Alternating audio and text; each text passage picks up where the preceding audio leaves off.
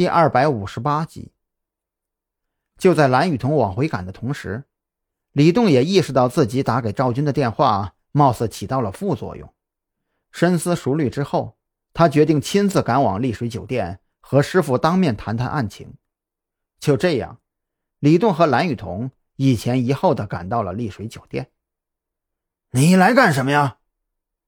赵军见李栋跟着蓝雨桐一起回来，明显一愣。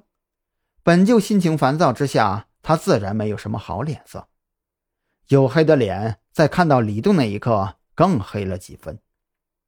李栋自知理亏，加上急于修复和赵军之间的关系，从兜里掏出一叠正常渠道无法得到的资料，陪着笑脸递给赵军：“哎，师傅，这是我们对陆安的调查结果。”很多情况是正规渠道调查不到的。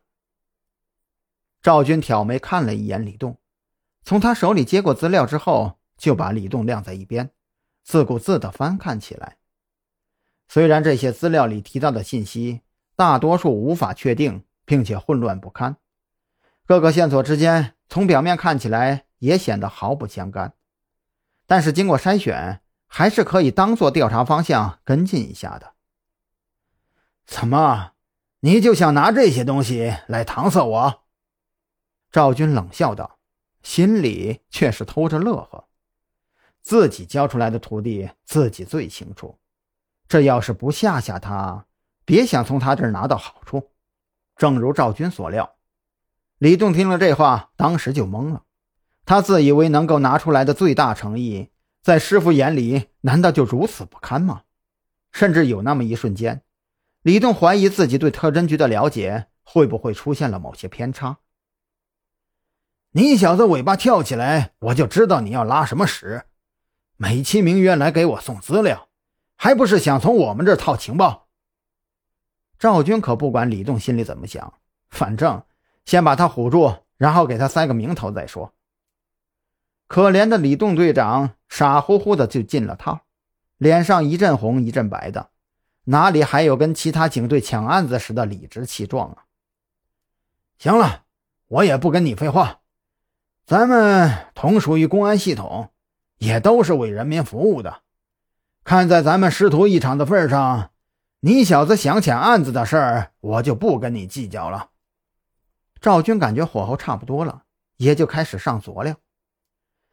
这陆安的真实身份的确有些问题。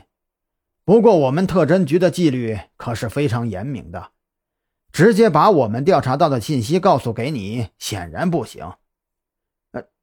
别呀，师傅！李栋是真的急了。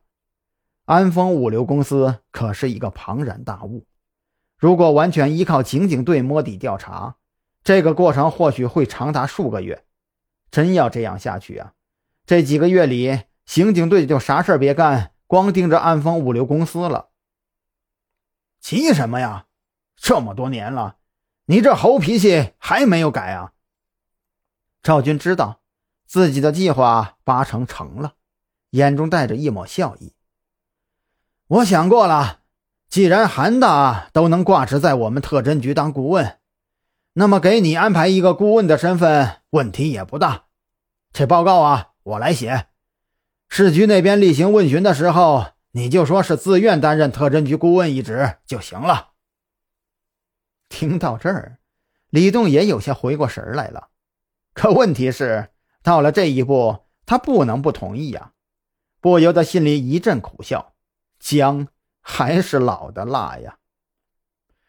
哎呀，行吧，师傅，你说的都对。李栋脸上写满了无奈。他已经看出来了，自从踏入套房房门的那一刻，自己这个免费劳工的身份就已经被师傅给坐实了。